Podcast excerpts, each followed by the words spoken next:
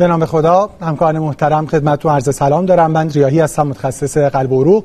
امیدوارم که همگی خوب باشین و عصر پنجشنبهتون بخیر باشه. همونجوری که از قبل خدمتتون اعلام شده، قرار هست در این فرصت حدود دو ساعتی که ما در خدمتتون هستیم بیست لندمارک ترایالی که در کنگره اخیر ای اس سی ریلیز شد خدمتتون مرور بکنیم. طبیعتاً به صورت خیلی خلاصه و مختصر. چیزی که مشخص هست این که هر کدوم از این ترایال ها این قابلیت رو دارن که در یک جلسه مستقل مطرح بشن، دربارشون صحبت بشه، هم درباره کلینیکال سیگنیفیکانسش و هم درباره کریتیکال اپریزالش. با توجه به اینکه بیست ترایال هست، ما در این فرصت من و دوست و همکار عزیزم آقای قنواتی فقط این ترایال ها رو به صورت خیلی خلاصه خدمتون مرور خواهیم کرد. یه مقدمه خیلی کوتاهی من خدمتتون داشته باشم. قبلش دکتر قنواتی شما میخواین یه سلامی داشته باشین و من یه مقدمه میگم وارد دو ترایال اول بشم. منم سلام عرض میکنم خدمت همکاران. امیدوارم که عصر خوبی داشته باشن و امیدوارم که برنامه براشون مفید باشه. خب خیلی متشکرم. قبل از اینکه دو ترایال اول رو من در خدمتتون باشم، یه خلاصه‌ای داشته باشیم درباره کنگره. خب همونجوری که میدونید این دومین سالی بود که کنگره ای اس سی به صورت یک تجربه کاملا دیجیتال برگزار شد به خاطر شرایط پاندمی کووید نوزده. سال گذشته قرار بود در آمستردام برگزار بشه که خب داستان تلخ این پاندمی پیش اومد و نهایتاً این کنگره به صورت یک تجربه کاملا دیجیتال برگزار شد و البته بسیار بزرگ. اون اوایل به نظر می اومد که امسال بشه که کنگره به صورت حضور برگزار بشه، ولی خب یکی دو ماهی که گذشت بلافاصله اعلام شد که نه، امسال هم کنگره به صورت کاملا دیجیتال هست. خب البته کاملا کنگره پروفشنالی بود. حدود چهل هزار همکار از حدود صد و هفتاد کشور در این چهار روز این کنگره رو تماشا می کردن.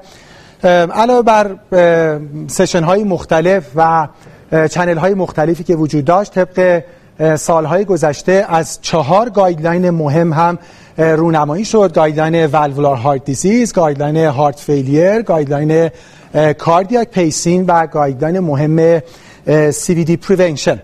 و خب باز به روال سالهای گذشته در هاتلاین سشن ها نهایتاً بیست لندمارک ترایال بسیار مهم ازشون رونمایی شد که خب اینجا ویژوال ابسترکت های خود ای اس سی رو میبینیم و ما بر اساس همین ویژوال ابسترکت ها من ترایال های سمت چپ رو و آقای دکتر قنواتی ترایال های سمت راست رو خدمتون مرور خواهند کرد. خب من با دو ترایال اول شروع بکنم. طبیعتاً این کانسنسوس همه هست که مهمترین خبر کنگره ای اس سی بیست بیست و یک دو مطالعه مهم یا شاید یک مطالعه مهم امپرور-پریزرو بود و خب امپرور-پولد آنالیسیس هم که ترکیب امپرور-پریزرو و امپرور-ریدیوس بود. بی تردید این مهمترین خبر کنگره بوده به این جهت که بالاخره یک دارو تونست آوتکام ها رو در بیماران هارت فیلیر ویت پریزرود ایف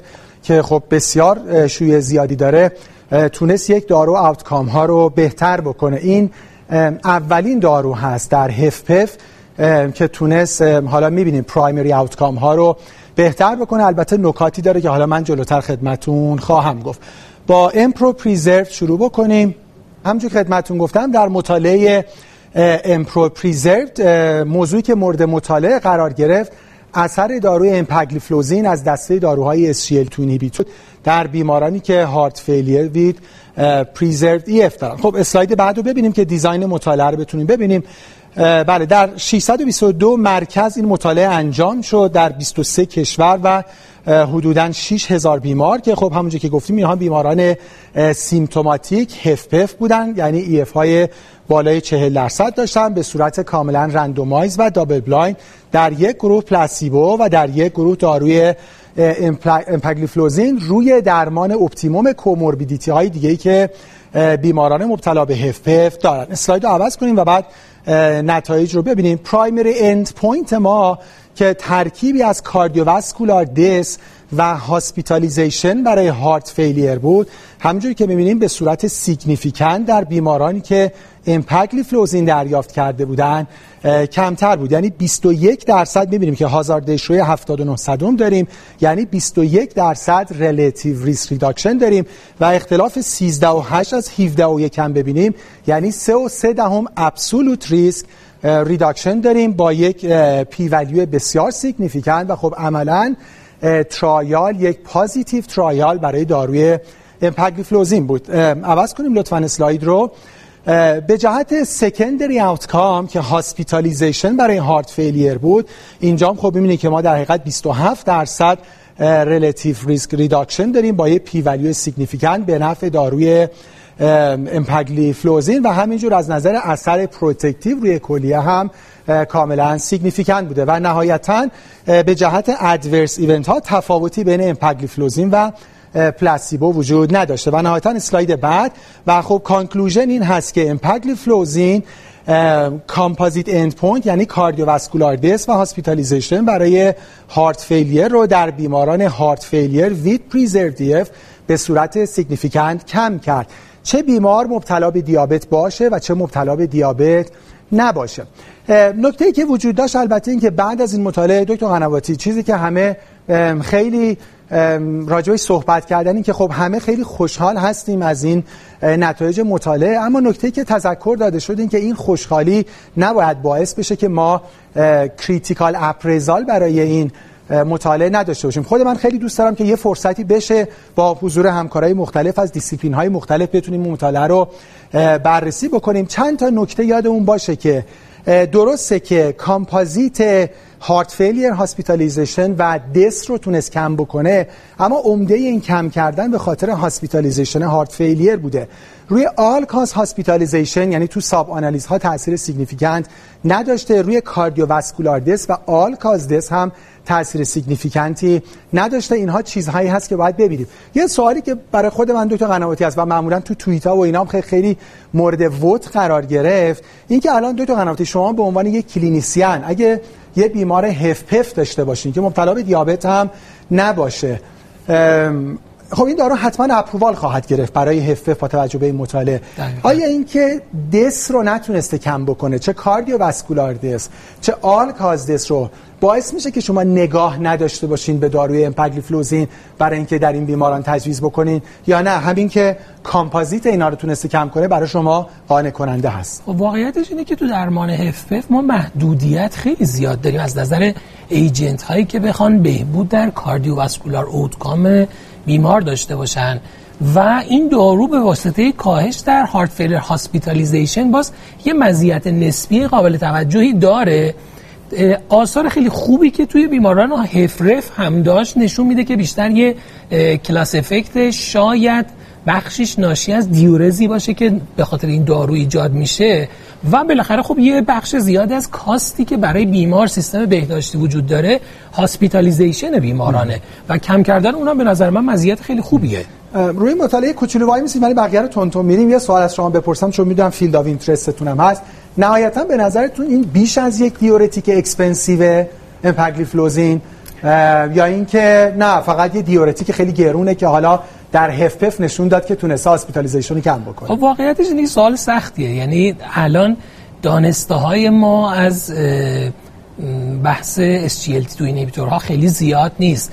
بخشی از مکانیسمی که میدونیم مکانیسم دیورزه، ولی تعداد بسیار زیادی مکانیسم محتمل روی فانکشن میتوکندری عملکردهای سلولی داره که به نظر میرسه اونها هم میتونن دخیل باشن. یعنی صرف در نظر گرفتن یه دیورتیک شاید دست کم گرفتن دارو باشه. نمیدونم، شاید سالهای بعد نتایج مطالعات نشون بده اثرش اگه مقایسه‌ای دقیقاً بتونیم دو تا مثلا یه دیورتیک رو با اون مقایسه کنیم شاید بشه گفت شاید اثر دیورتیک به تنهایی باشه، ولی الان به عنوان دارویی که از فیلد دیابت وارد هارت فیلر شد، از فیلد هارت فیلر وارد بخشی از بیمارانی شد که اصلا دیابت ندارن و الان از هفرف داره وارد هفپف میشه، یه ذره آدم اینترستینگ میشه که خب بالاخره دارو مکانیسم اثرش چیه. بعد بمونیم ببینیم چی پیش میاد. شاید بزرگترین بدشانسی که امپاگلیفلوزین آورد و اس جی ال تی دو اینهیبیتور آوردن این که ریلیز شدن مطالعه همزمان شد با ریلیز شدن گایدن هارت فیلیر. اگه یه خود زودتر در حقیقت مطالعه ریلیز شد جاشو در گایدن هارت فیلیر پیدا می‌کرد و خب حتما در گایدن‌های آینده هارت فیلیر جای خودش رو پیدا خواهد کرد. و اسلاید بعدی در حقیقت پولد آنالیسیس امپرور بود که میتونیم اسلاید رو باز عوض بکنیم، که در حقیقت بله تو استادی ابجکتیو ترکیب دو مطالعه در حقیقت پریزرو و ریدیوسد امپرور بود. بریم اسلاید بعدی. خب شباهتایی که این دوتا مطالعه با هم داشتن همه چیشون کاملا شبیه بود از نظر انتخاب بیماران، از نظر اینکلوژن کرایتریا، اکسکلوژن کرایتریا، و فقط تنها تفاوتی که داشتن، ببینیم اسلاید رو عوض بکنیم، تنها تفاوتی که داشتن همین بود که در امپرور ریدیوس بیماران ایف چهل درصد یا کمتر داشتن و در امپرور پریزرو بیماران ایف بیشتر از چهل درصد داشتن. اسلاید بعدی لطفاً. و خب نهایتاً ده هزار بیمار بودن و هارت فیلیر هاسپیتالیزیشن توشون بررسی شد و خب ببینیم که نهایتاً سی درصد ما ریلیتیو ریسک ریداکشن داشتیم در مجموع امپرور پریزرو و امپرور ریدیوس. البته در ای اف آی بالای شصت و پنج درصد این اثر دیگه پلاتو شده بود که خب بالاخره سابست کمتری از بیماران هستن. از نظر رنال آوتکام هم البته وقتی که رنال آوتکام های هارد در نظر گرفته شدن، گرچه که اثرش روی جی اف آر در امپرور پریزرو هم سیگنیفیکانت بود، اما وقتی رنال آوتکام های خود سختگیرانه تر بودن و هارد رنال آوتکام ها در نظر گرفته شدن، اثر سیگنیفیکانت فقط در بیماران ای اف کمتر از چهل درصد دیده شد. و نهایتاً اسلاید آخر و نتیجه نهایتاً در این پولد آنالیسیس این دو آر سی تی، یعنی امپرور پریزرو و امپرور ریدیوس، این بود که در حقیقت داروی امپاگلیفلوزین در بیماران هارت فیلیر چه پریزرو و چه ریدیوس اف، چه دیابت داشته باشن و چه نداشته باشن، ترکیب هارت فیلیر هاسپیتالیزیشن و دس رو تونسته به صورت سیگنیفیکانت کم بکنه. خب وارد دو مطالعه میشیم که آیتو قنواتی برای ما خند گفت و بعد دوباره مطالعات بعدی در خدمت شما هستیم. خب مرسی از شما. ما این دفعه دو تا مطالعه رو در موردش صحبت میکنیم. دو تا مطالعه هستن که عمدتاً در مورد درمان آنتی پلاکت هستن. چالش های زیادی در مورد این بخش از درمان وجود داره که امیدوارم نتایج این مطالعه به خصوص بتونه کمک بیشتری به حل مشکل بیماران بکنه. اسلاید بعد رو ببینیم. مطالعه اول مطالعه مستر دپت که درمان دوال آنتی پلیتلت تراپی رو در بیمارانی که کورونر استنتینگ براشون انجام شده و های ریسک هستن از نظر بلیدینگ مورد بررسی قرار داده. دو تا پروتکل مختلف رو بررسی کردن. گروهی از بیماران که دپت رو با درمان استاندارد دریافت کردن و گروهی که ابریویت دپت رو، دوره کوتاه یک ماهه دپت رو و بعد از اون سینگل آنتی پلیتلت تراپی رو در حقیقت استفاده کردن. مطالعه از نظر نان اینفریوریتی روش ابریویت دپت در مقایسه با درمان استاندارد دپت بوده. اسلاید بعدی رو ببینیم.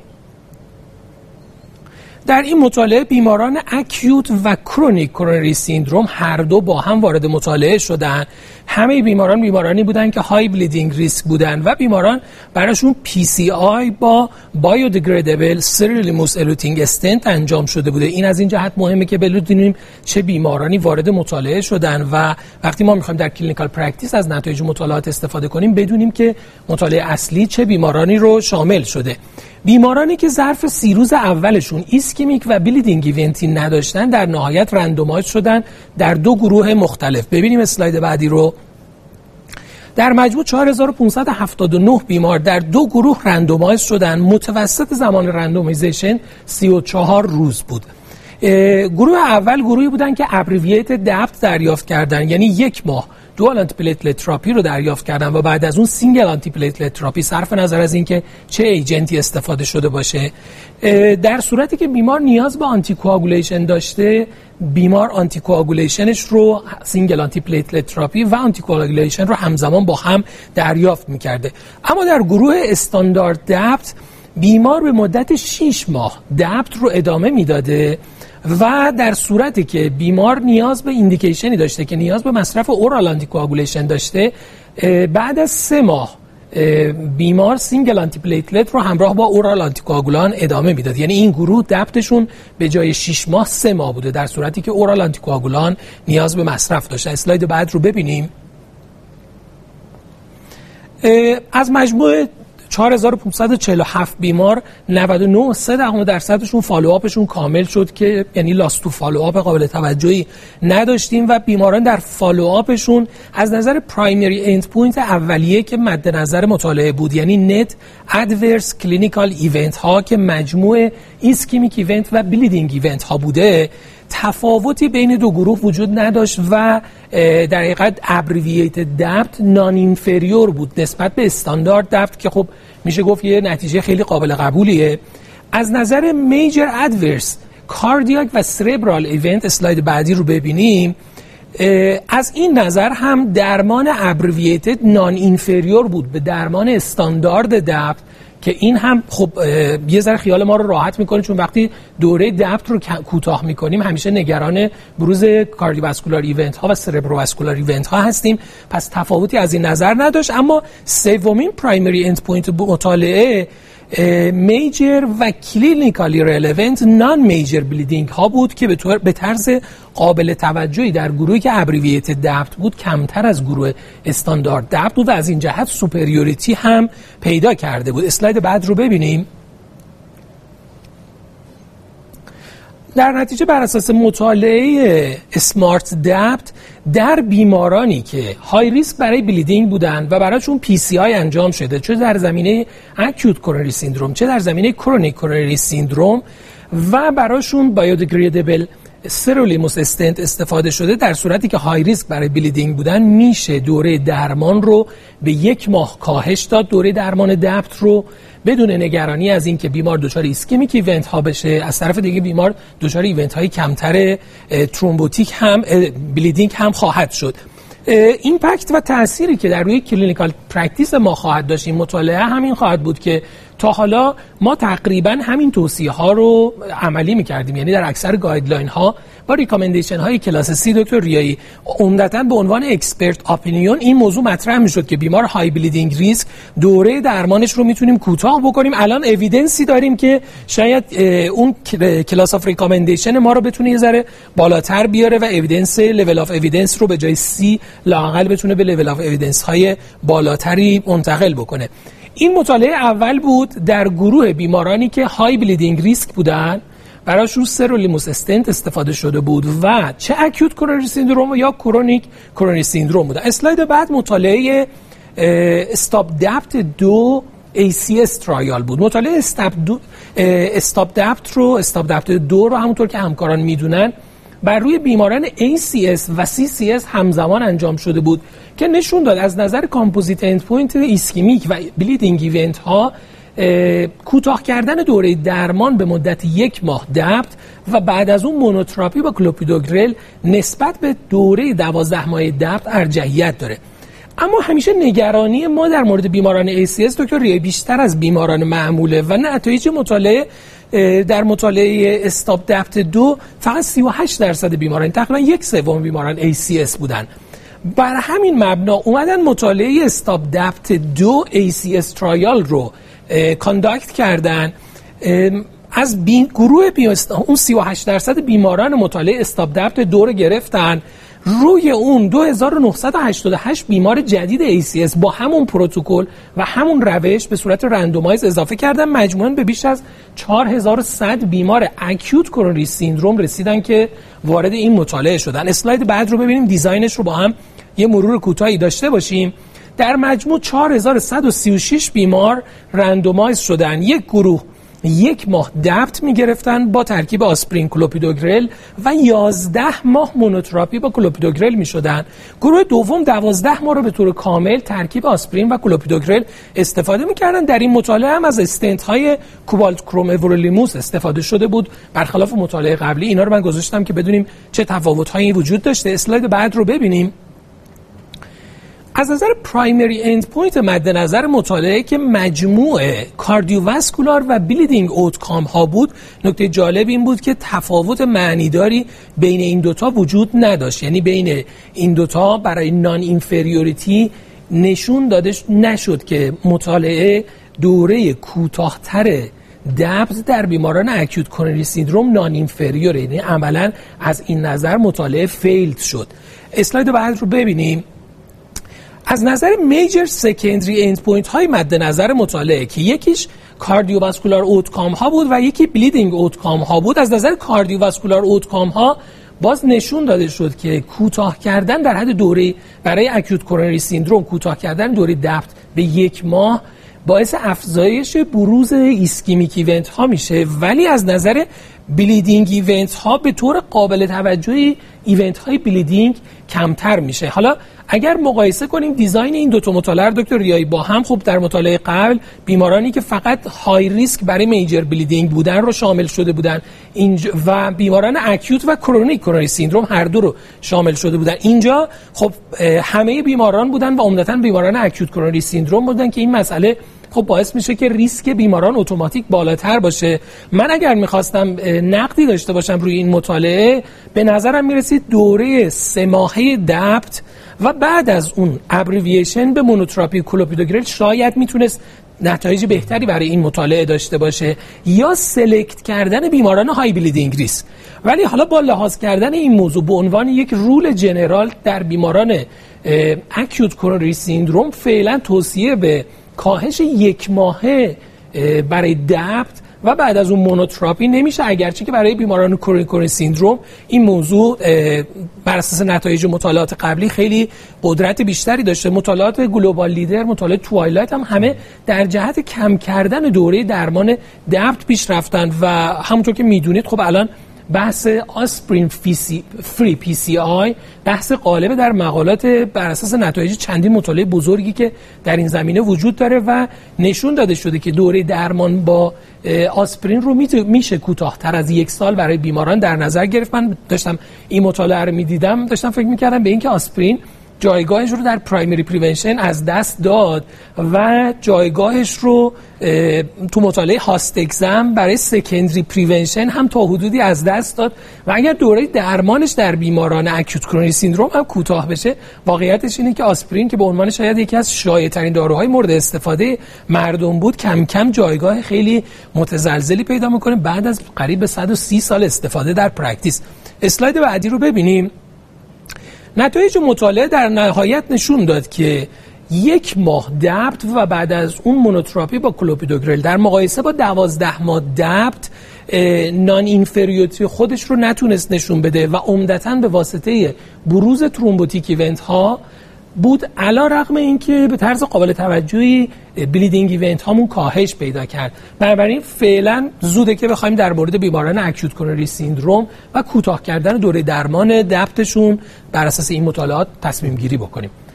دکتر ریاحی، مطالعات بعدی رو با منتظر شما هستیم. همونجوری که گفتین، البته تو مطالعه اولی که فرمودیم مستر دپت، خب عمده بیماران بیماران استیبل ایسکمیک هارت دیزیز یا کرونیک کرونری سیندروم بودن که استاندارد دپتشون آسپرین با کلوپیدوگرل به عنوان پی تو وای توئلو اینهیبیتور، ولی دومی هم در واقع بیماران ای سی اس بودن که استاندارد پی تو وای توئلو اینهیبیتور مور پوتنت، یعنی تایکاگرلو، ولی خب باز با کلوپیدوگرل بوده و دوره کوتاه یک ماه. یعنی همونجور که فرمودین، وقتی که از خود تایکاگرلو تو مطالعات ابریوییتد استفاده شده مثل توایلایت، اونجا پوزیتیو بوده، بله، و یعنی دوره ابریوییتد فرقی نکرده با دوره پرولانگ. شاید توی اون مطالعه اول یه نکته‌ام که داشتین که بعد از دوره یک ماهه کلینیسیان مختار بوده که جالب مونوتراپی رو با آسپرین ادامه بده یا با کلوپیدوگرل ادامه بده، که البته بیشترین خب با طبیعتاً با کلوپیدوگرل ادامه داده بودن. خیلی متشکرم، خیلی متشکرم. دو تا مطالعه مهم در حوزه فارماکو اینویسیو.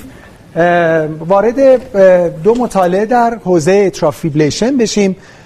مطالعه انویزج توی که در حقیقت درباره استفاده از نوک ها، مشخصاً ادوکسابان، در بیمارانی هست که براشون توی یا تبر انجام میشه و همزمان اتریال فیبریلیشن هم دارن. با مطالعه امبولت آیدی که در حقیقت مقایسه دو دیوایس هست، واچمن و امبولت، در برای ال ای ای اکلوژن، که خب حالا این دوتا مطالعه رو با هم میبینیم. مطالعه اول انویزج توی ای اف ترایال، همونجور که خدمتتون عرض کردم، درباره گروهی از بیماران هست که برای اونها توی یا تور ترانس کاتتر ایورتیک والو ایمپلانتیشن یا ریپلیسمنت انجام میشه، که خب میدونیم یه درصد خیلی زیادی از این بیماران همزمان اتریال فیبریلیشن هم دارن، حدود سی درصد، بیست تا چهل درصد، و خب بسیاری از اونها به جهت اینکه چتس تو واسک اسکور بالا هم دارن نیاز به اورال آنتی کوآگولیشن به صورت لانگ ترم هم دارن. گایدلاین های فعلی مشخصا خب ما اخیراً ریلیز گایدلاین احرار رو داشتیم، یورپین هارت ریت اسوسییشن، اکسپتبله که در این بیماران بر اساس گایدلاین از نوک ها یا همون دوک ها به جای ویتامین کی آنتاگونیست استفاده بشه. اما اگه توضیحات رو اونجا ببینین میگه بر اساس یک آر سی تی و عمدتاً بر اساس ابزرویشنال استادی ها. حالا این ترایال کمک میکنه که این ریکامندیشن ریکامندیشن قوی تری بشه. اسلاید بعدو لطفاً ببینیم.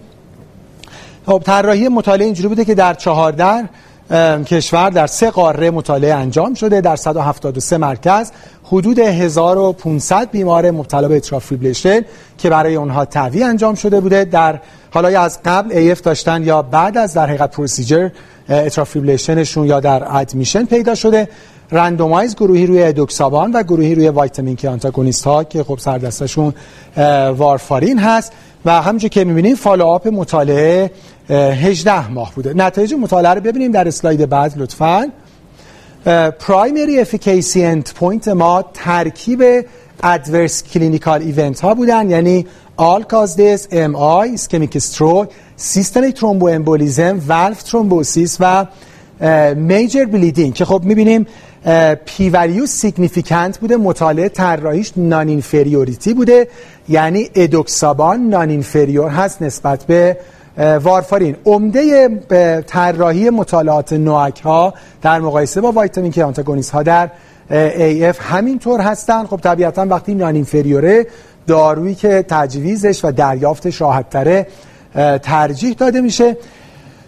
نکته سرپرایزینگی که دکتر قنواتی داشته بحث سیفتی اند پوینتش بوده. نوآک ها خب طبیعتا یک ادعای بزرگشونی که اینها بلیدینگ و اوورال میجر بلیدینگ رو کمتر میکنن، ولی در این مطالعه اینسیدنس میجر بلیدینگ میبینیم که در گروهی که ادوکسابان دریافت کرده بودند بیشتر از گروهی بوده که ویتامین کی آنتاگونیست ها دریافت کردن. عمدتاش به خاطر افزایش جی آی بلیدینگ بوده که خب میدونیم یک کانسرن خیلی مهم در بیمارانی هست که نوآک دریافت میکنن. و نهایتا نتیجه مطالعه البته این بوده که این یک پازیتیو ترایال، اسلاید بعد لطفاً ببینیم، این یک پازیتیو ترایال برای ادوکسابان از دسته دوک ها بوده، یعنی ادوکسابان نان اینفریور بود نسبت به وارفارین و آنالوگ هاش، یعنی ویتامین کی آنتاگونیست ها از نظر ادورس کلینیکال ایونت ها در بیمارانی که اتراف فیبریلیشن دارن و بعد از توی ما میخواییم براشون یک اورال آنتی کوآگولان تجویز بکنیم که خب حتما جایگاه نوآک ها رو در این دسته از بیماران در گایدلاین ها قوی تر خواهد کرد. و مطالعه بعد باز در فیلد اتراف فیبریلیشن، ولی این بار درباره دیوایس. اسلاید بعدو ببینیم لطفاً.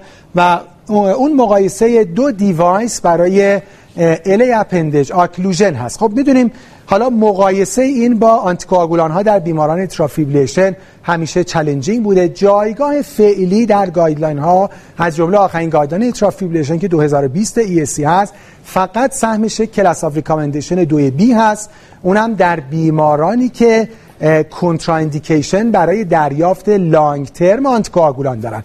البته خب منتقدین زیاد هستن، خیلی ها معتقدن بیماری که کرونیکه حالا باید مقایسه بکنیم یک سم دریافت آنتی کوآگولان با دردسرهایی که داره و با کاست زیادی که داره مقایسه کنیم با یک پروسیجری که میتونه با پروفایل خوبی انجام بشه و بیمار نهایتا شاید کانوینینس بهتری داشته باشه. حالا به هر صورت این مطالعه البته مقایسه دیوایس با آنتی کوآگولان نیست، مقایسه دو دیوایس، دیوایس امولیت با پروفایل بهتر، یک در حقیقت پروفایل دوال سیل داره به جهت تکنولوژی. اسلاید بعد رو ببینیم لطفاً. خب چه بیمارانی اینکلود شدن در مطالعه؟ بیمارانی که بیشتر از هجده سال یا هجده سال داشتن، اتراف فیبریلیشن پاراسیسمال پرسیستنت پرمننت، های ریسک برای استروک یعنی یه چتس تو واسک اسکور سه یا بیشتر و یا چتس که دو یا بیشتر، ال ای آناتومی سوتبل برای گذاشتن هر کدوم از دیوایس‌ها بوده و نهایتاً بیمار برای اینکه شش هفته پست ایمپلنتیشن آنتی کوآگولان دریافت بگیرم سوتبه بوده. هزار و هشتصد و هفتاد و هشت بیمار رندومایز شدن در گروهی امبیولیت و رندومایز در گروهی سمت راست، اسلاید رو ببینیم، واچمن. و نهایتاً نتیجه مطالعه خیلی نتیجه جالبی هست. امبیولیت دو تا قنواتی ادعایی که در حقیقت داشت و خیلی امیدوار بودن که نتایج نتایج خیلی خوبی بشه این که نیاز به آنتیکاگولیشنش بسیار کمتر از واچمن هست. اسلاید بعد رو ببینیم لطفاً. خب پرایمری اند پوینت که البته از نظر تکنو در نظر تکنیک خود دیوایس هست، خب نان اینفریور هست با پی ولیو خیلی سیگنیفیکانت، ضمن اینکه ریزالت ها اصلا بهتر هم بوده. می‌بینیم نود و هشت و نه دهم درصد نسبت به نود و شش و هشت دهم درصد در گروه واچمن.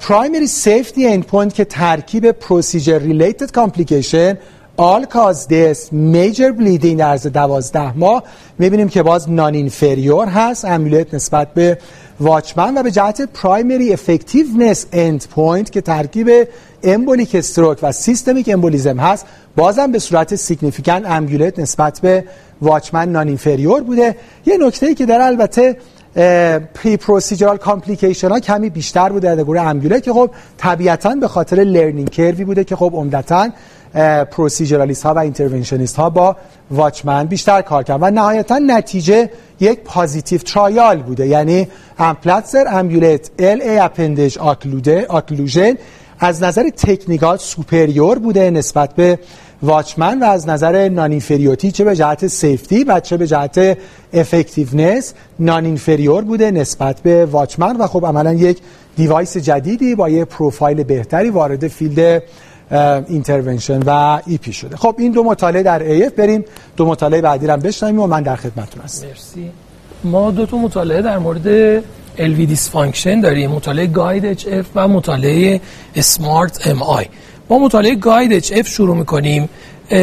می‌دونیم که کاردیومم دیوایسیه که در پولمونری آرتری تعبیه میشه و ریموت پولمونری آرتری مانیتورینگ پرشر رو برای ما انجام میده، یعنی فشار پولمونر رو میتونیم مانیتورینگ انجام بدیم باهاش.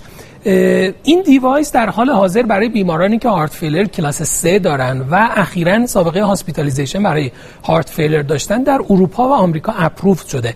هدف این مطالعه این بود که ایندیکیشن رو به کلاس دو و کلاس چهار هم در حقیقت منتقل کنن که محدوده وسیع‌تری از بیماران رو شامل بشه. علاوه بر اینکه بیمار باید هارت فیلر کلاس دو تا چهار بوده باشه یا باید سابقه بستری اخیر داشته باشه یا اینکه ناتریوتیل پپتاید افزایش یافته داشته باشه که در حقیقت مورد بررسی قرار بگیره. اسلاید بعد رو ببینیم، در مورد ادامه مطالعه صحبت بکنیم. در مجموع برای هزار بیمار این دیوایس تعبیه شد. این هم یکی از مطالعاتی بود که حالا بعد در ادامه میگم کدوم مطالعات به خاطر پندمی کووید یه ذره محدودیت پیدا کردن و نتایجشون حتی به نظر میرسید به خاطر پندمی کووید تغییر هم کرده. این یکی از مطالعاتی بود که به پندمی خورد، فالوآپ بیمارانش و کمی محدودیت داره. از این جهت هزار بیمار اومدن دیوایس رو دریافت کردن، رندومایز شدن، گروهی از اینا درمان کانونشنال رو دریافت می‌کردن و دیتاهای این کاردیومم در روی درمانشون تأثیری نداشت. گروهی مانیتورینگ و دیتاهای مانیتورینگ رو مبنای درمانشون قرار دادن و از اون برای بر اساس فشار پولمونرشون درمانشون رو گایدد ادامه میدادن. متوسط فالوآپ مطالعه یازده و هفت دهم ماه بود. ادامه اسلایدها رو ببینیم. از نظر پرایمری اند پوینت مطالعه که شامل مجموع هارت فیلر هاسپیتالیزیشن، ارجنت هارت فیلر ویزیت و مورتالیتی میشد، همونطور که ملاحظه میفرمایید تفاوت معنیداری بین دو گروه نبود. البته خب به خاطر اینکه شاید فالوآپ طولانی انجام نشد، تعداد ایونت های کمی بود. در گروه تریتمنت دویست و پنجاه و سه ایونت و در گروه کنترل دویست و هشتاد و نه ایونت اتفاق افتاده بود. اما به خاطر اینکه فالوآپ بیماران دکتر ریاحی تو این مطالعه به پندمی کووید خورده بود، یه آنالیز بر اساس دیتاهای تا قبل از پندمی داشتن و اوورال آنالیز داشتن.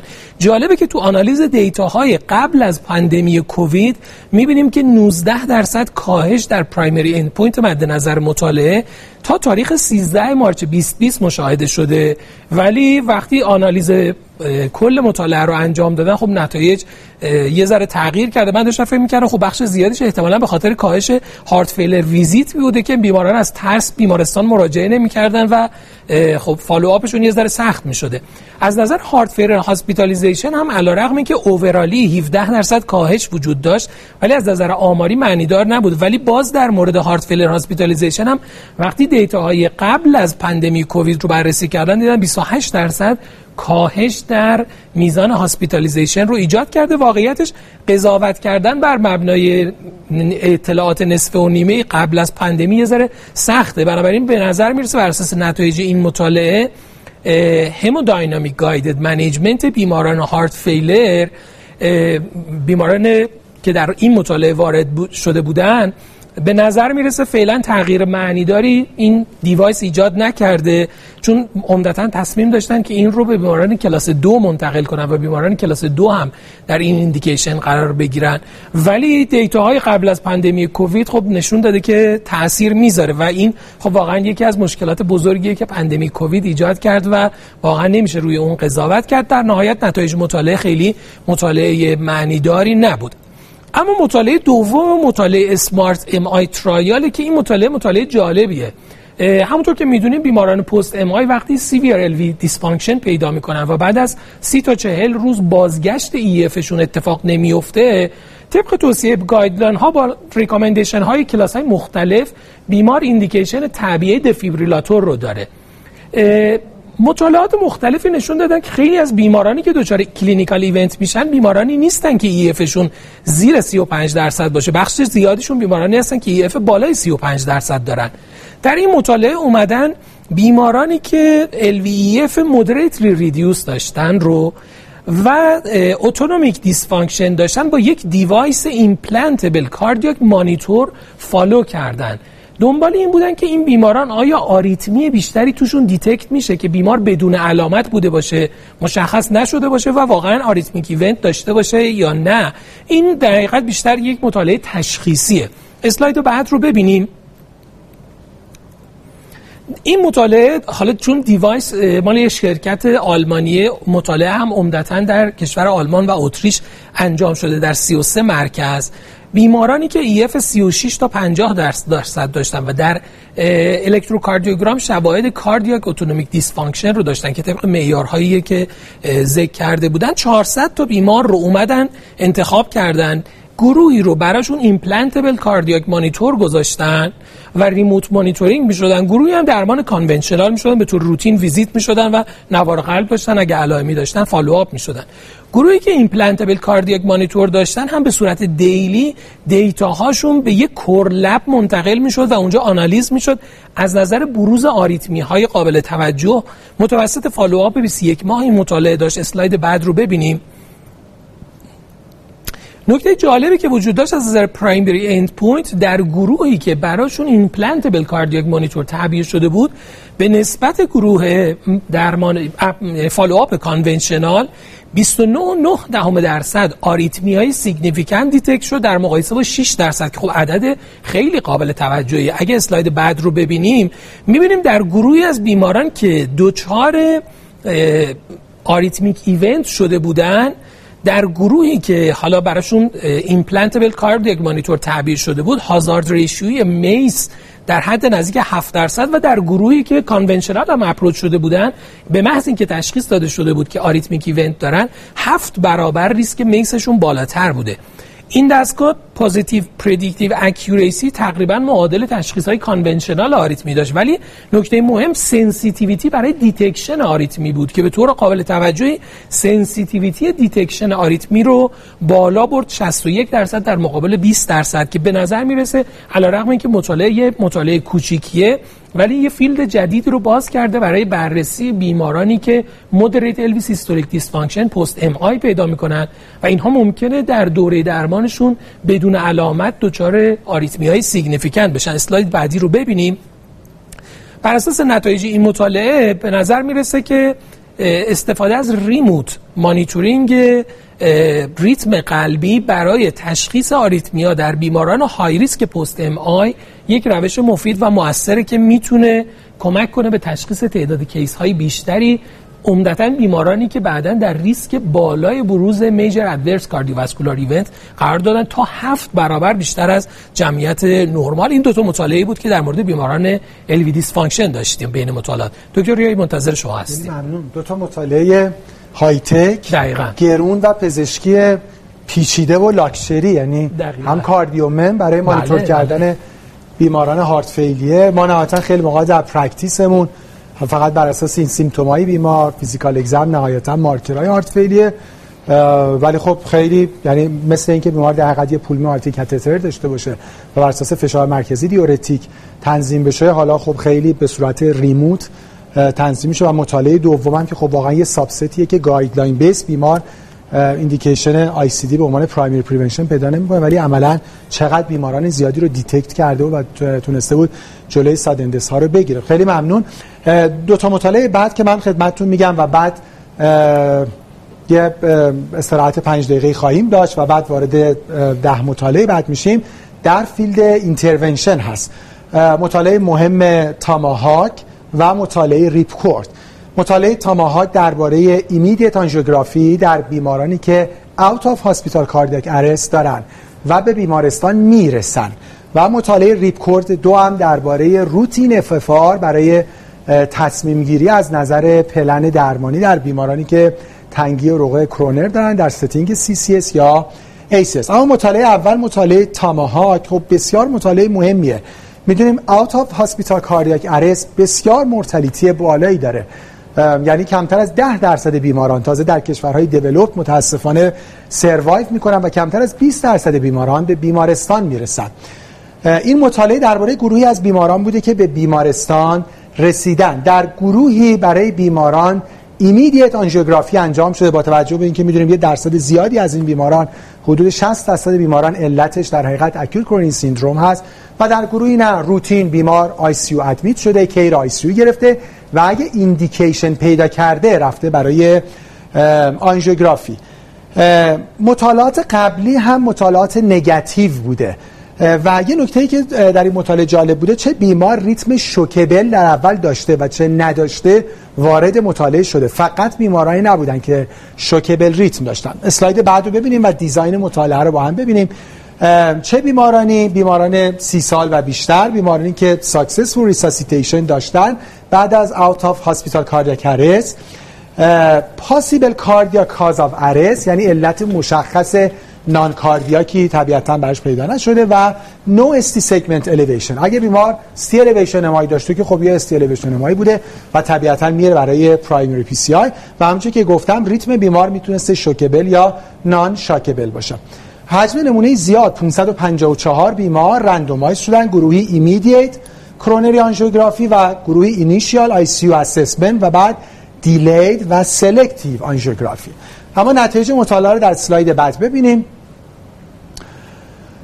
پرایمری اند پوینت که آل کاز مورتالیتی در سی روز بوده، تفاوت سیگنیفیکنتی نداشته، پنجاه و چهار درصد در مقابل چهل و شش درصد، بدون اینکه ما پی ولیو سیگنیفیکنتی داشته باشیم، و عملاً پرایمری اند پوینت ما بین دو گروه تفاوتی نداشته. کامپوزیت سکندری اند پوینت که آل کاز دس یا سیویر نورولوژیکال دفیسیت در سی روز بوده، تازه در گروه ایمیدیت آنژیوگرافی کمی بیشتر بوده که شاید به خاطر کامپلیکیشن های آنژیوگرافی بوده. و نهایتاً در اسلاید بعد همونجوری که خدمتتون گفتم نتیجه مطالعه و دیدیم این یک نگاتیو ترایال بوده، یعنی ارلی یا ایمیدیت کرونری آنژیوگرافی در بیماران اوت آف هاسپیتال کاردیاک ارست که ساکسسفول سی پی آر داشتن و استی سگمنت الیویشن هم نداشتن، سوپریور نسبت به دیلید و اینویزیو نبودن. اما حواشی این مطالعه جالبتر بوده دکتر قنواتی.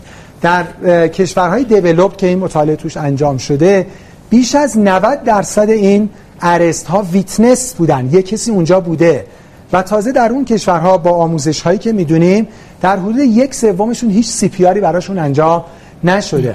به نظر میاد به نظر میاد که خب این قطعیه. خیلی مهمتر از این اقدامات آموزش عمومی سی پی آر هست. در خیلی از کشورهای پیشرفته اینجوریه که اصلا بلد بودن سی پی آر شرط گرفتن مثلا دیپلم هست، شرط گواهینامه رانندگی.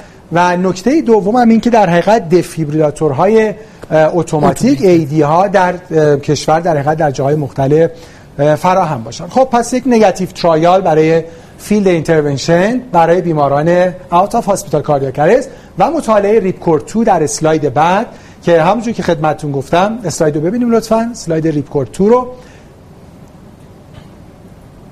بله، که همونجوری خدمتتون گفتم درباره روتین اف اف آر برای تصمیم گیری از نظر این هست که بیمار فقط درمان دارویی بشه یا on top of medical therapy برای بیمار بر اساس آناتومی پی سی آی یا کبج هم انجام بشه. خب ما دو هفته گذشته بحث کرونی کرونی سیندروم داشتیم، یه در ایونت آمبرلا و یه پنل مفصلی هم درباره واسکولاریزیشن، اونجا خیلی راجع به اف اف آر هم صحبت شد. نتیجه رو با هم دیگه ببینیم، اول طراحی مطالعه و بعد ببینیم که آیا روتین اف اف آر کمک کرده یا نه. ببینید این ریپکورد دو هست. در ریپکورد خودش دیده شد که ببینید در حدود بیست و شش درصد بیماران وقتی روتین اف اف آر انجام میشه پلن عوض میشه. عمدتاً هم اینجوریه که ریواسکولاریزیشن کنسل میشه، یعنی پی سی آی و کبج کنسل میشه و فقط بیمار اپتیمال مدیکال تریتمنت دریافت میکنه. اما باید ببینیم نهایتاً این به بیمار کمک میکنه یا نه. چند تا چیز باید ارزیابی بشه. آیا کاستو کم میکنه؟ آیا کوالیتی آف لایف بهتر میشه؟ آیا ادورس ایونت ها کمتر میشن و آیا ریواسکولاریزیشن های بعدی هم کمتر میشه یا نه؟ این چیزیه که در ریپکورد دو مورد مطالعه قرار گرفته. اسلاید بعد رو لطفاً ببینیم. اسلاید بعد. خب ببینید حدود هزار، یعنی حدود که مشخصاً هزار و صد بیمار مورد مطالعه قرار گرفتن، رندوم شدن، گروهی فقط براشون آنژیوگرافی انجام شد و بر اساس آناتومی و بر گایدلاین بیس تصمیم گرفته شد که بیمار آیا درمان دارویی دریافت کنه یا آن تاپ آف مدیکال تراپی ریواسکولارایز هم بشه. و در گروه دیگه سیستماتیک، یعنی برای همه لیژن ها اف اف آر انجام شد. لیژن هایی که بالای سی درصد بودن، تیمی سه داشتن و سوتبل برای پی سی آی یا کبج هم بودن. اسلاید بعد لطفاً. از نظر کاست هیچ تفاوتی بین دو گروه وجود نداشت، با اینکه به نظر می رسید که اگه گاید اف اف آر وجود داشته باشه، با توجه به اینکه خیلی از پروسیجرهای اینویسیو کنسل میشه، نهایتاً کاست به نفع روتین اف اف آر باشه. اما تفاوتی بین دو گروه وجود نداشت. از نظر کوالیتی آف لایف و آنجاینا استاتس هم هیچ تفاوتی بین دو گروه وجود نداشت و پری اسپسیفاید سکندری اند پوینت ها که کلینیکال ایونت ها بودن، آل کاز مورتالیتی، نان فیتال استروک، نان فیتال مای و آن پلند ریواسکولاریزیشن هم بین دو گروه تفاوتی نداشت. و نهایتاً اسلاید آخر، همونجور که می‌بینیم در کانکلوژن این یک نگاتیو ترایال برای روتین اف اف آر بود. یه نکته‌ای که خیلی خیلی در همه ادیتوریال ها گفته شد و ما هم باید بهش توجه بکنیم، این یک نگاتیو ترایال برای اف اف آر نبود. یک نگاتیو ترایال برای سیستماتیک و روتین اف اف آر بود، وگرنه اف اف آر طبیعتاً جایگاه خودش رو بر اساس گایدلاین در تصمیم گیری برای ریواسکولاریزیشن داره. خب خیلی متشکرم. ما ده ترایال رو مرور کردیم، حدود پنج دقیقه استراحت کوتاهی خواهیم داشت و با ده ترایال دوم در خدمتتون هستیم. خیلی متشکرم.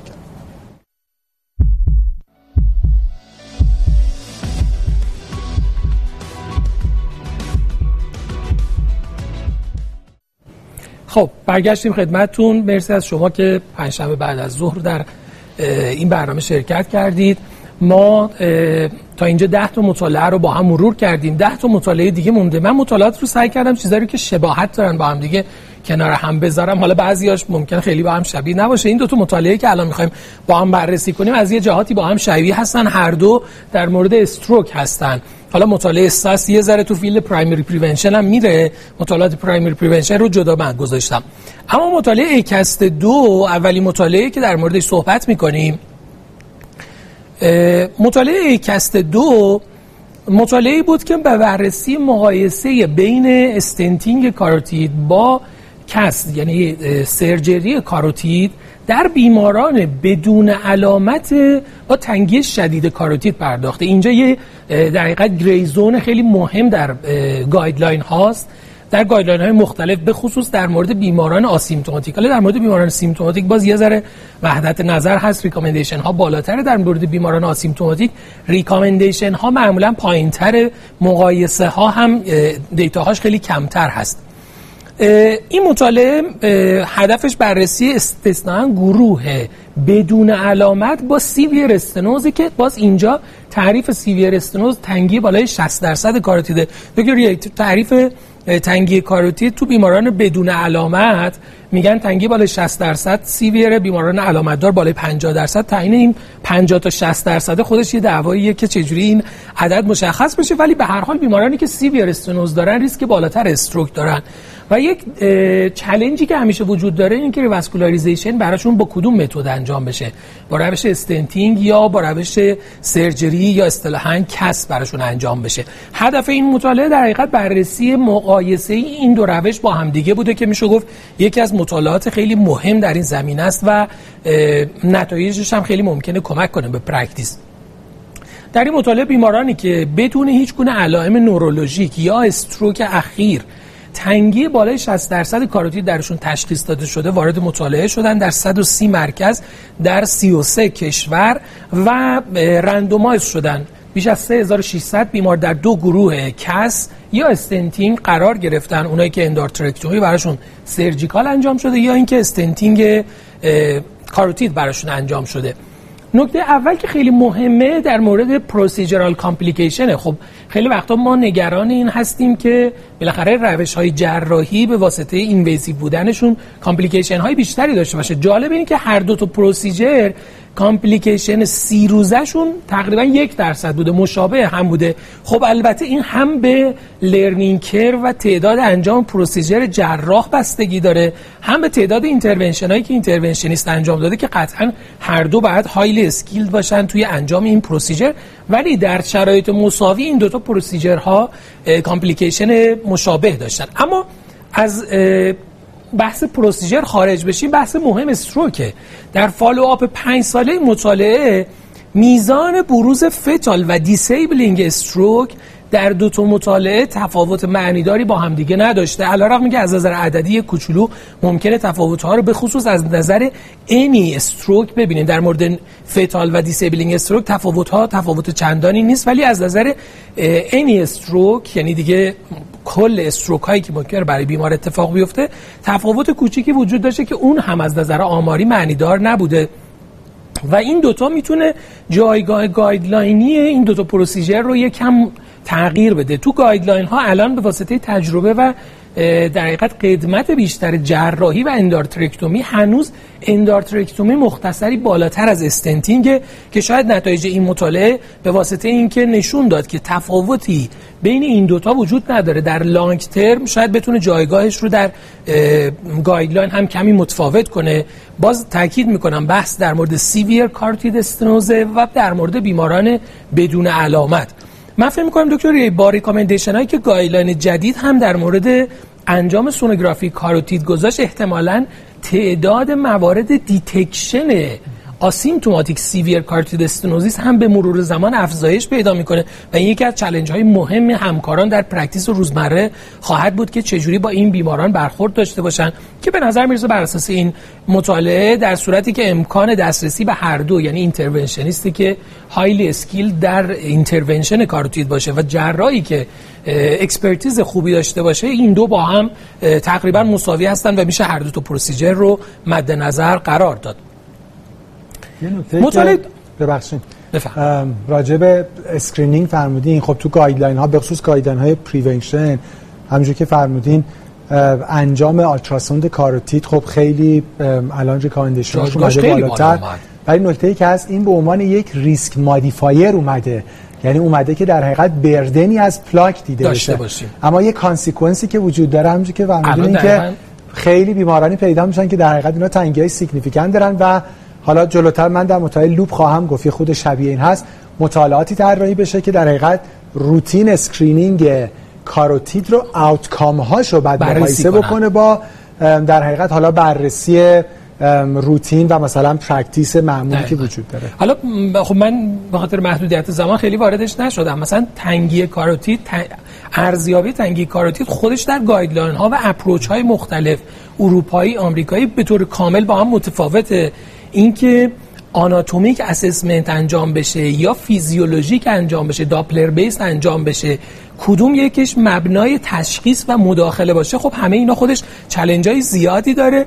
ولی به عنوان یه فیلد شاید کمتر کار شده، فیلد کرونر انقدر با جزئیات زیادش روش کار شده، شاید کمتر جایی وجود داره که روش کار نشده باشه، ولی توی فیلد کاروتید من فکر می‌کنم جای کار خیلی زیاد داره. همین مقایسه ارزیابی‌های فیزیولوژیک و آناتومیک خودش میتونه یه مطالعه خیلی بزرگ و خیلی با کیفیت باشه که بشه انجام داد برای مقایسه اینها. اما مطالعه دوم که مرتبط با استروک و فصل مشترک استروک و پرایمری پریونشنه، سالت سابستیوت اند استروک استادی، خلاصش ساسه. توی این کنگره تعداد قابل توجهی مطالعه داشتیم از کشور چین. این هم یکی از مطالعاتی که در کشور چین انجام شده. همونطور که میدونید مصرف نمک طعام یعنی سدیم کلراید در حقیقت با افزایش ریسک فشار خون بالا و کاردیوواسکولار ایونت ها همراهی داره و از طرف دیگه مطالعات زیادی هم نشون دادن که کم کردن میزان مصرف سدیم کلراید منجر به کاهش بلاد پرشر میشه. اما اینکه این کاهش در بلاد پرشر بر روی هارد اوتکام ها و سافت اوتکام ها چه تأثیری میذاره، این یه دونه از سوالاتیه که شاید هنوز جوابش خیلی پیدا نشده. در این مطالعه اومدن با هدف بررسی این موضوع که کم کردن میزان سدیم کلراید در رژیم غذایی بیماران چقدر روی ایونت های هارد تاثیر میذاره، این مطالعه رو طراحی کردن و انجام دادن. خب این مطالعه در کشور چین انجام شده با فالوآپ نزدیک چهار و هفت دهم سال. حالا طراحی آدم مطالعه رو میبینه واقعا تعجب میکنه که مطالعات با این بزرگی، عظمت و با این فواصل فالوآپ طولانی چجوری انجام میشه. در مجموع بیش از بیست هزار بیمار ادالت رو که سابقه استروک قبلی داشتن یا سن بالای شصت سال و پور کنترل بلاد پرشر رو داشتن چجوری گرفتن؟ در سیصد تا روستا به عنوان اینتر گروه اینترونشن سی و پنج نفر در هر روستا رو گرفتن، به اینا یه نمک جایگزین دادن که بیست و پنج درصد کا سی ال و هفتاد و پنج درصد ان ای سی ال بوده و سیصد روستای دیگه سی و پنج نفر در هر روستا رو گرفتن که نمک معمولی که ان ای سی ال صد درصد رو بهشون دادن و استفاده کردن. نکته جالب برای من همین فالوآپ اینها بود که چجوری اینها رو فالوآپ کردن. نتایج مطالعه جالب بود از نظر پرایمری اند پوینت. مد نظر مطالعه که ریسک استروک به ازای هر هزار بیمار سال فالوآپ بود، کاهش قابل توجه در میزان بروز استروک مشاهده شد، شانزده درصد کاهش که از نظر آماری هم بسیار معنیدار بود با پی ولیو شش هزارم. نشون داد که همین تغییر جزئی چقدر میتونه تغییر در هارد اوتکام های بیمار داشته باشه. یه نکته‌ای که وجود داشت نگرانی از بروز هایپرکالمی بود، چون میزان کاسیل در رژیم این افراد افزایش پیدا کرده که از نظر آماری این تفاوت معنیدار نبود. در بین سکندری اندپوینت های مطالعه کاردیوواسکولار ایونت های میجر یعنی نان فتال استروک، نان فتال اکیوت کرونری سیندروم و واسکولار دس به ازای هزار بیمار سیزده درصد کاهش داشت و کاهش معنیدار از نظر آماری با پی ولیو کمتر از یک هزارم که آمار خیلی جالب توجهی و مورتالیتی که کاهش دوازده درصدی نشون داد و اونم عدد قابل توجهی بود با یه مداخله شاید میشه گفت بیش از حد ساده. آدم فکر نمیکنه یه مداخله اینقدر ساده. ما در اکثر مطالعاتی که انجام میدیم مثلا آسپرین که برای سکندری پریونشن هم استفاده میشه تأثیراتش در حد عدد بیست درصد کاهش ریسک بیماره. اینجا یه تغییر خیلی ساده در نمک مصرفی بیمار ببینید چه تأثیر عمده‌ای رو ایجاد کرد در بروز هارد اوتکام هایی مثل واسکولار مورتالیتی بیمار که خب عدد قابل توجهی و توتال مورتالیتی. نتایج مطالعه پیشنهادش اینه که با جایگزین کردن لو سدیم سالت برای بیماران میشه ریسک استروک رو در گروهی که فشار خون بالا دارن یا سابقه استروک دارن به نتیجه قابل توجهی رسید که این هم به خصوص تأثیری که روی اوتکام های هارد بیمار میذاره بیشتر از همه توجه آدم رو جلب میکنه و اینترستینگه. خب مرسی از شما دکتر ریاحی، مطالعات شما رو داشته باشیم. بله مطالعه خیلی جالبی بود و نشون میده که خب همیشه برای داشتن اوتکام های خیلی خوب دنبال پروسیجرهای خیلی و گرون و ادوانس نباید بود. مثل آنژیوگرافی که مثلا اوتا فاسپیتال ارست، یعنی یه تغییر ساده در لایف استایل چقدر تاثیر زیادی روی هارد آوتکام ها میتونه داشته باشه. من دو مطالعه‌ای که الان خدمتتون میگم از نظر خود من هیجان انگیزترین مطالعات بود بین این بیست تا، گرچه که خب بالاخره حتما مهمترین خبر همونجوری که خدمتتون گفتم امپرور-پریزرو بوده، ولی دو مطالعه لوپ استادی و ایپپ سی آر تی بسیار مطالعات مهمی بودن از نظر بسیاری از کسانی که در حقیقت در حقیقت افراد اکسپرتی در دنیا که مطالعات رو فالو می‌کردن و گزارش می‌کردن. مهمترین مطالعه برای کلینیسین ها ایپپ سی آر تی بوده که حالا من خدمتتون این دو تا مطالعه رو تقدیم می‌کنم. اما مطالعه لوپ استادی بسیار بسیار مطالعه مهم درباره اسکرینینگ اتریال فیبریلیشن. می‌دونیم خب شایع‌ترین آریتمی ساستین که شانس استروک رو پنج برابر بیشتر می‌کنه و البته با اورال آنتی‌کواگولیشن میشه شانس استروک رو کم کرد. ما الان دیوایس های خیلی خیلی زیادی داریم که میتونن اتریال فیبریلیشن رو اسکرین بکنن. طبیعتاً هممون علاقه‌مند هستیم، هم برای خودمون، هم برای عزیزانمون و هم به عنوان هلث کیر پرووایدر برای پاپولیشن بتونیم ای اف رو دیتکت بکنیم. خب دکتر قنواتی، مطالعات الان راجع به کاروتید هم صحبت شد. خیلی از مطالعات فقط اینه که این دیوایس یا این روش آیا چقدر میتونه اسکرین بکنه و پیدا بکنه.